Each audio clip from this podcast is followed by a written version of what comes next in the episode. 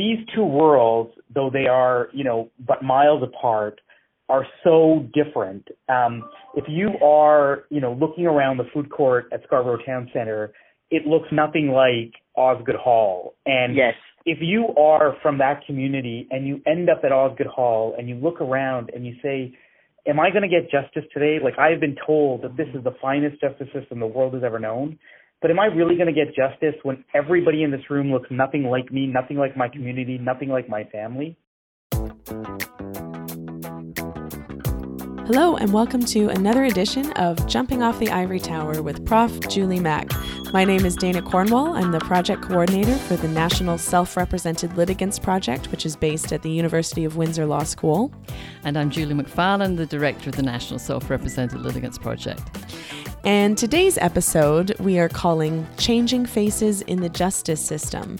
And I have to say, this is a really great conversation with uh, Ranjan Agarwal. That's right. Ranjan Agarwal is a partner at Bennett Jones in Toronto, where his practice focuses on class actions, commercial litigation, and public law.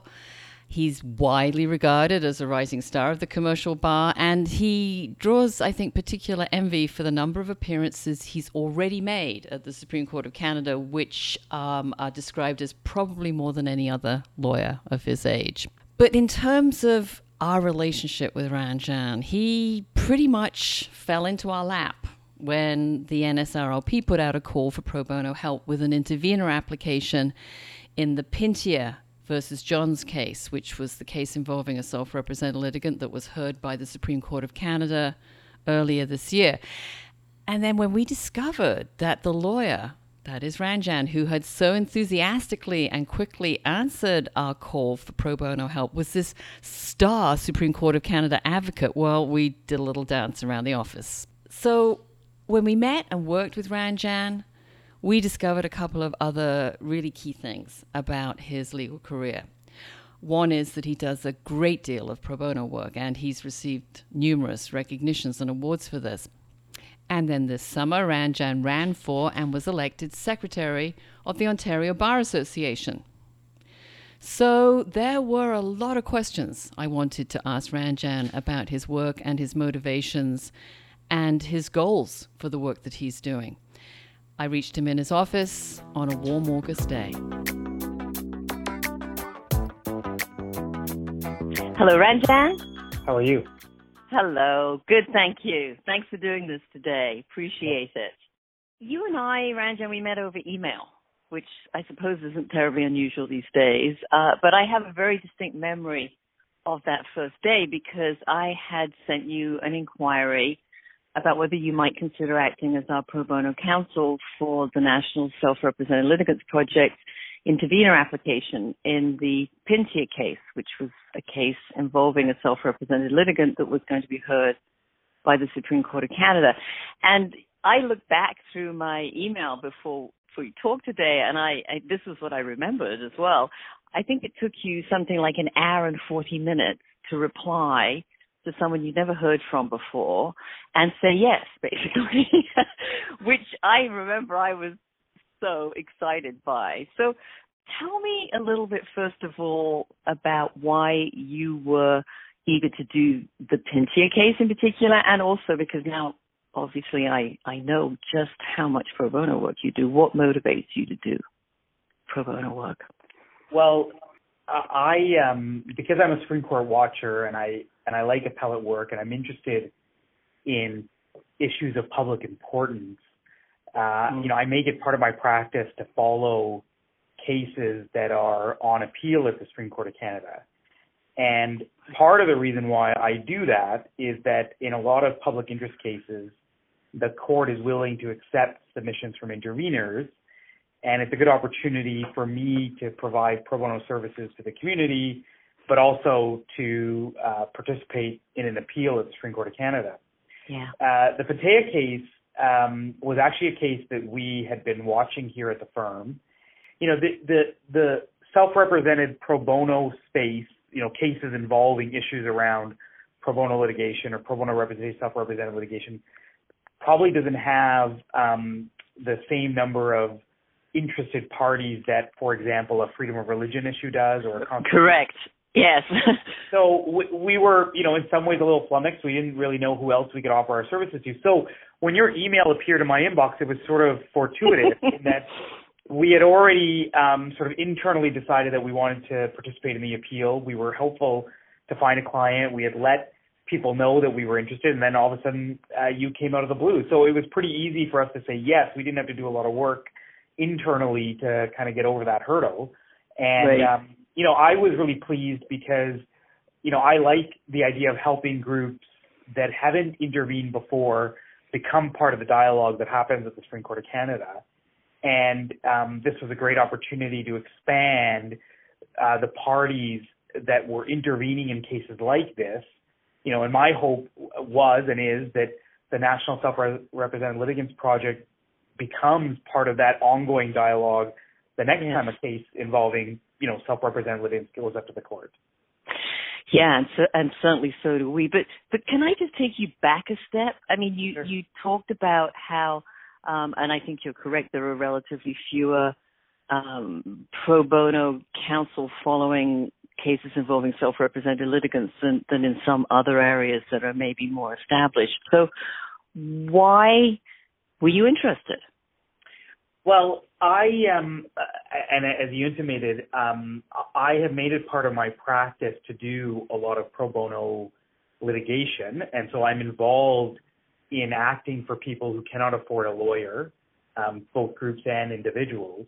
And as a result of having done that work, I've had the opportunity to interact with people uh, who are doing work in this space, uh, like, for example, Matt Cohen at PBO, yes, Pro Bono Ontario, and the result is that I've just become really interested in the challenges that are being faced by self-represented litigants and how the bar can respond to those challenges. And so, you know, I have a real interest in human rights and equality rights and constitutional law. And, you know, the other area that I really have an interested in interested in is, you know, civil legal reform when it comes to self-represented litigants. And and those cases are rare at the Supreme Court of Canada. Yes. So when one shows up, you immediately want to be part of the discussion that's going to hopefully move the ball towards reforming the system. Well, that's great. And I don't know whether you noticed, but there was an Ontario Court of Appeal decision that just came down that may well be finding itself to the Supreme Court of Canada that's pretty important for self-represented litigants, a vexatious litigants case that has just a decision that's just come down that I think you might find you should put on your Supreme Court of Canada watch list. So well, I will. I will. And you, and you may get a call for me before you know it. Then it's uh, Khan versus Krylov. Very, okay. very interesting. But just taking you back to your work in the Supreme Court of Canada. I mean, one of the things that I did after we had our first conversation um, was, of course, do a little more Googling about you. and one of the things that I discovered was that you have racked up a phenomenal number of appearances for some somebody your stage in your career in the Supreme Court of Canada. And, you know, I wanted to ask you a bit about that because I know some of the people who will be listening to this will include law students and also maybe people earlier in their careers who may be dreaming of, of appellate advocacy in the Supreme Court. So all those times you've been there, I think it's 40 plus. I imagine every time is exciting and also a little nerve wracking. And I'm wondering, you know, what was the first time like? And is it really different to be in the Supreme Court of Canada than in another court? Uh, you know, I, I remember it's one of those memories I'll probably carry for the rest of my life. So the first thing I always tell people, because I get this question a lot from students and junior lawyers, I, I, t- I tell them that being in the Supreme Court of Canada is like when you were in elementary school and you got to take a field trip you know, you're sitting at the science center or on a picnic bench somewhere and you're thinking to yourself, I am at school, but I'm having the time of my life not at school. And that's what being in the Supreme Court of Canada is like. It's you, it's work. Um, it's nerve wracking. Um, you know, the butterflies have never left me. But really, um, you still you still get nervous each time. Yes, of course, because mm. and and you were there with us in the potato field, but you know that yeah you know, the dais there with those nine sets of eyes peering at you um, can be quite. It's pretty intimidating. Yes, yeah. I would but, imagine. So, so you, the beauty of being an intervener is that you know you don't get to make your submission for some time, so you get to hear the bench warm up, you get to hear the lawyers warm up, and you inevitably take a pause and look around this you know grandiose room and you realize the history of the room and the history of the people that argued in that room and it's really breathtaking and it's it's exciting to be there and it's exciting to be part of you know a day that will be historical uh, for many many cases and for many many people. You know the first case i did was a case called mavi uh, and i remember it for two reasons. One again it was my first time in the supreme court of canada. I had no probably idea or maybe even business being there. I was a 50 year lawyer. Um, yes. I looked at sort of videotapes of other people online, but you know, I, um, I I prepared my presentation in a way that I thought would be impactful. But I'll, I'll tell you the other reason I remember it is that my mother uh, was quite desperate to watch the video online. Yes. And couldn't figure out how to get the audio or video to work. I didn't learn this till after. And the reason I learned that is because the registrar came up to me after I was done the appeal and said, kind of in a low voice, by the way, uh, your mother called the court looking for assistance on how to access the video. So look, I mean, oh, I tell that story. Great. I, I tell that story because they were they were quite um quite funny about it, but also because look, I mean, for my my family, it was a momentous day, and you know that appeal, you know, the submission I made in that appeal was about immigrants to Canada who have been sponsored by family members. And it was very personal because my family came to Canada as sponsored immigrants. And I, I remember saying to the panel uh, in my submission that, you know, it would have been unheard of for a person like me to stand up in this courtroom and yes. make this submission 20 years ago. And so, you know, I rem- I'll remember that one forever. Well, that's really inspiring. I think that's I think that's an account that's going to inspire a lot of others. I certainly hope so. And and it and it brings me to the next question that I really wanted to ask you, which is um, now with your hat on, not so much as Supreme Court of Canada veteran, but the incoming secretary of the Ontario Bar Association. Congratulations. Thank you.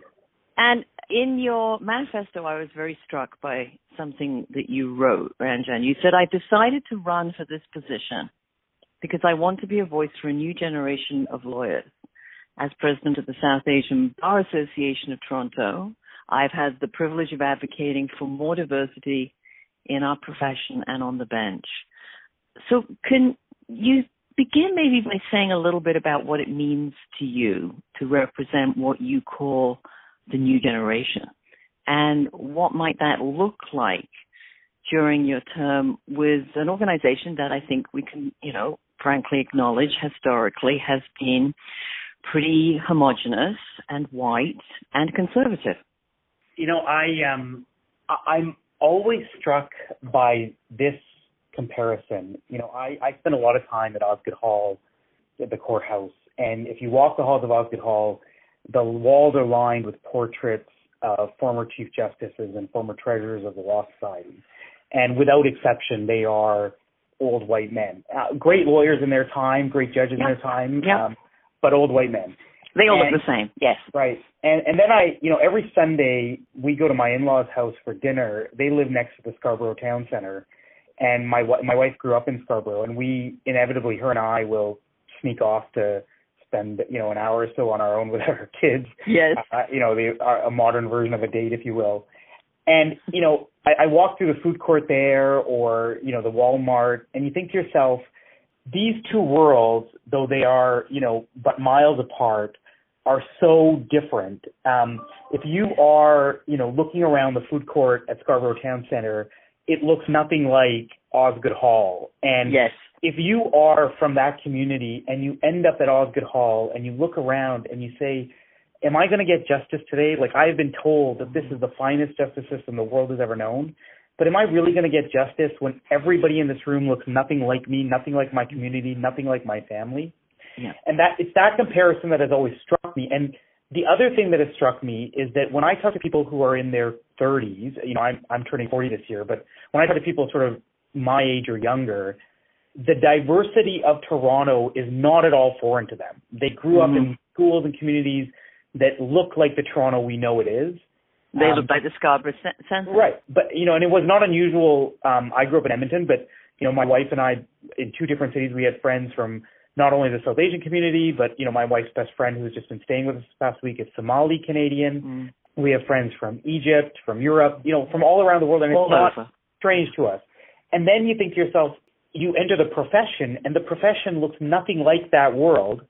And I think a new generation of lawyers, that is lawyers sort of 40 and under, are really itching to make the profession look like the world in which it operates in. And I think they're really chomping at the bit to find a way to do that. And I hope that as an officer of the OBA, I can give voice to that, in part because the OBA, there's no secret to this, the OBA and the CBA have experienced declining membership year over year over year because I think young lawyers, I think lawyers of all stripes, but young lawyers in part, don't see the value of being part of an organization. They don't see them as relevant. Yeah. Right. They see it as part of the establishment mm-hmm. and as part of the profession that actually doesn't represent them, their friends, and their community. So, is there a balance for you? And I think, you know, I'm not quite sure how to answer this question, so I'm just going to give it a go. Is there a balance for you where, as an officer of the OBA, you are obviously there for the whole profession and for what you call the new generation, which is every single color and stripe of lawyer. But you are also there to represent an historically underrepresented, indeed discriminated against group in your own community. Can you talk about that balance a little bit? Yeah, I I, I actually think it, it's not going to be very hard to reconcile. I don't know yet, and there may be conflicts yeah. that arise.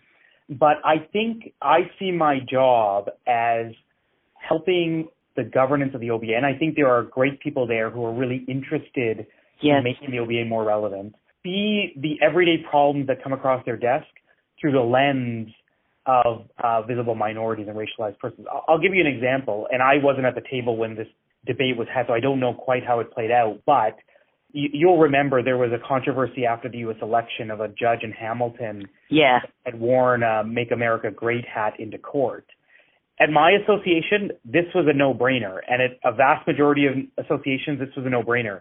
There was a clear and prevailing understanding amongst minority lawyers, especially South Asians and Muslim lawyers, that this was going to draw the administration of justice into disrepute.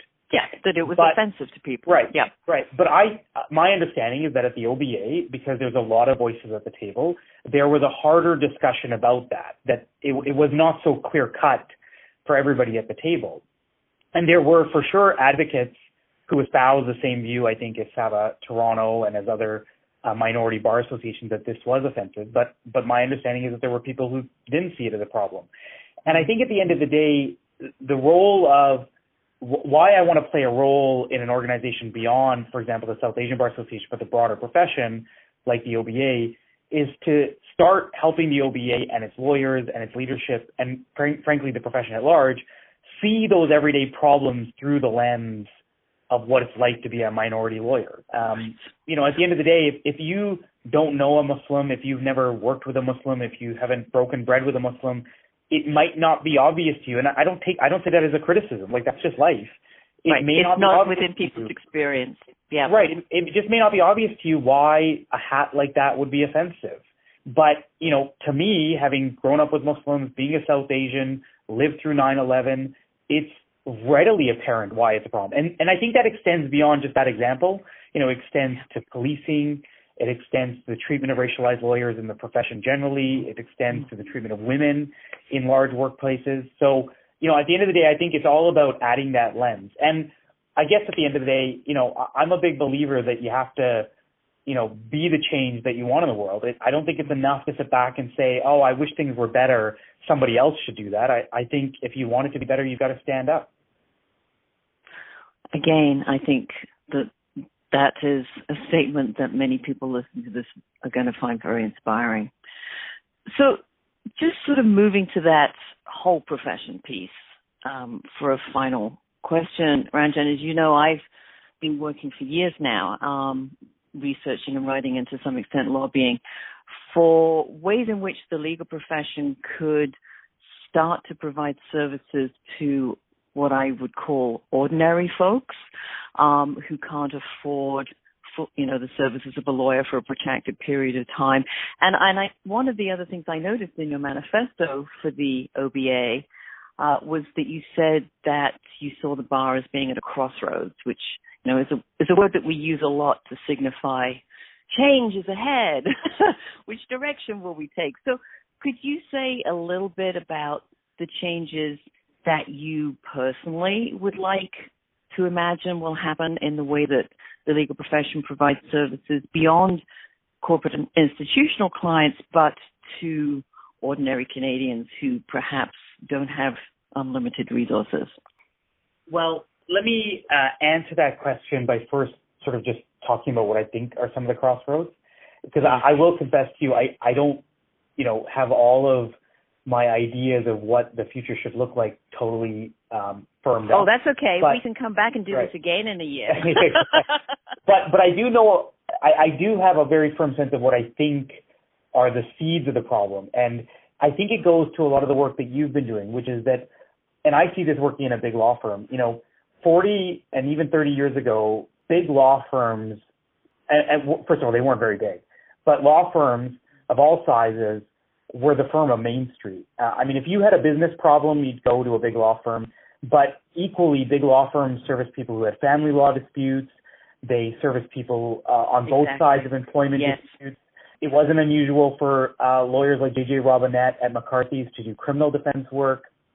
And what has happened in the profession is that the firms have stratified. And what it means is that the best and brightest students because in fact we tell them as a community that if you got good grades you should go to Bay Street.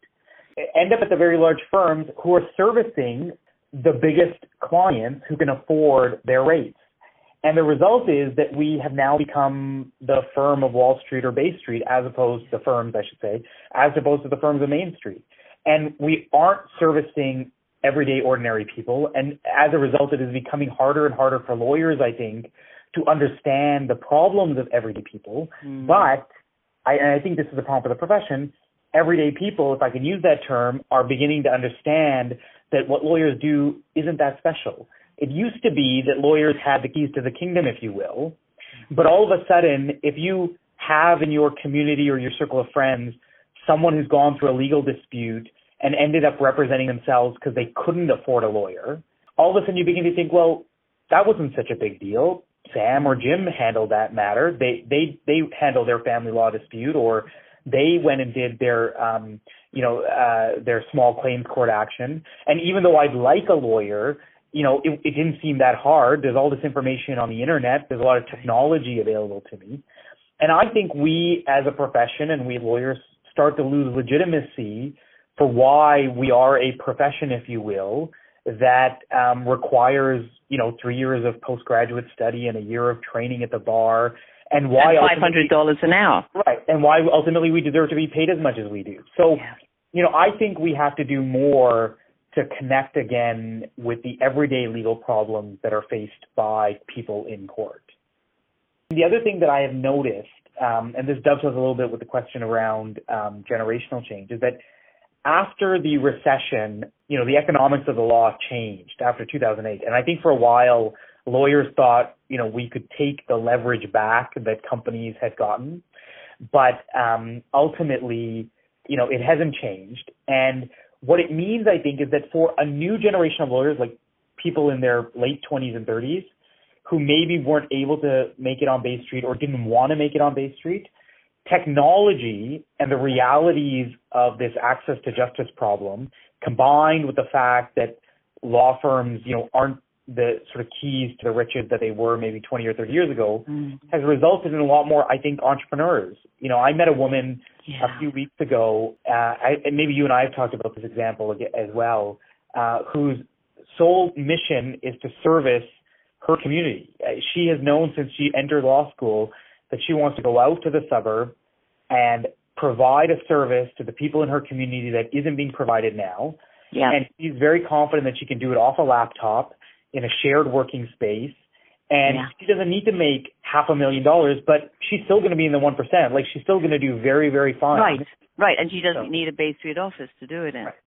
So, so I think it's that, that cohort of lawyers and those problems that I want to speak to. Like how can the CBA become relevant to lawyers working off a laptop in a shared workspace. Like when we talk about when the CBA advocates on issues around conflicts, is that still relevant to lawyers who are doing that kind of work? When when the yeah. CBA doesn't take a position, for example, on the tax deferred accounting proposal in the budget, how is that going to affect access to justice and contingency fees? So I think it's all about that lens. I think it goes back to looking at the problems that the profession is facing through a different lens. Ranjan, thank you so much for talking to me today. I really appreciate this. So I just have to say, um, one of the things that struck me most about your conversation with Ranjan is when you asked him how and why he got involved with the Pintea case. Why mm. was he interested in it? And I thought his answer was so lovely that he's interested in cases of public importance because he likes helping groups that haven't intervened before become part of that discussion at the Supreme Court or other high courts. And and I think his I mean obviously everybody who wants to be a, an oral advocate, wants to appear at the Supreme Court of Canada, but he was so clear that he wants to be part of those cases that raise issues of national and public importance. Mm-hmm. And I think that his commitment to include more groups, such as ourselves at NSRLP as an intervener, is speaks volumes to what he sees as the ways in which we figure out some of these really tough questions. I mean, everything is about who gets an opportunity to put their point of view in. And the broader you can throw that and the more points of view you have, certainly the more complicated it, becomes, but hopefully the more likely it is to actually reflect and be representative of what ordinary Canadians need and want. Absolutely. And then so him speaking about his first experience uh, at the SCC was so was so wonderful, and I really when he talked about how it it feels like being on a field trip like you're you're getting to be there. And even though it's nerve-wracking and intimidating it's still it's so exciting. And I kind of I mean you know we were just sitting at the back oh we were on a field trip too but, yes exactly. And it was the best field trip I've ever been on. And I know what he means when you're you know to be in that room and it just feels yeah. so so momentous and to be a part of um, a conversation like this and knowing that this is having a historic impact. Yeah.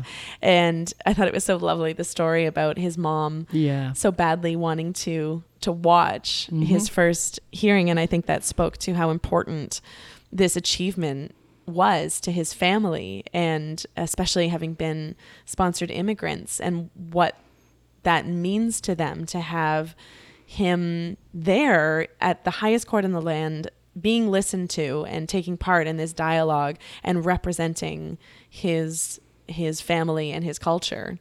Yeah, and he was very clear, I thought, in our conversation about how much that has provided motivation for his wanting to become involved in, in organizations uh, mm-hmm. within the legal profession. I mean, as he pointed out, a lot of these organizations aren't seen as particularly relevant by younger lawyers, um, probably because, as he said, they're not doing anything particularly relevant and they don't look very representative.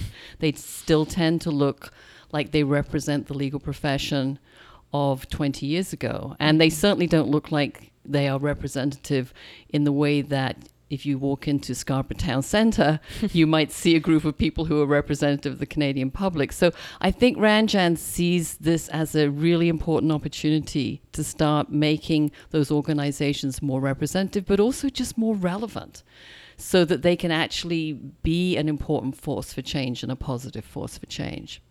So it's great that he is now a part of that um, group. Secretary of the OBA. Look forward to his term. In other news, well known Access to Justice scholar Gillian Hadfield has joined the growing call for a re evaluation of legal education to address the challenges facing the legal profession. She recently wrote on Courts.com that, quote, Today's law schools are graduating hordes of would be lawyers who are not prepared to respond to or innovate new solutions for the pressing legal and regulatory needs of citizens and businesses alike. End quote. Hadfield's proposals to change legal education, which include shifting to a skills and practice based model, are well worth reading. You can find the link to her piece on our website, along with Daniel Fish's excellent article in Precedent on the same theme. Have you ever wondered what it would be like to have self trained, self represented litigants sitting in law school classrooms seeing how new lawyers are trained? Five Ontario law schools are participating this year in Self Represented Litigants Awareness Day, which does just that. Aimed at increasing law student understanding of the human face of the A to J crisis, SRL Awareness Day takes place on October 4th. We'll be posting more about this on social media as the day gets closer, and we're hoping to grow this event even more in 2018. You can participate in the conversation on social media with the hashtags SRL Awareness Day and SRL Awareness. A link to more information about SRL Awareness Day, as well as the previously mentioned articles on legal education, can be found on our website at representingyourselfcanada.com slash podcast on the page for this episode, Changing Faces in the Justice System. Next week's guest on Jumping Off the Ivory Tower will be Judy Gayton. Judy Gayton is a self represented litigant from Medicine Hat, Alberta, who has been trying to navigate the courts with a brain injury. And she's going to be talking about what it's like to have that experience. See you next week.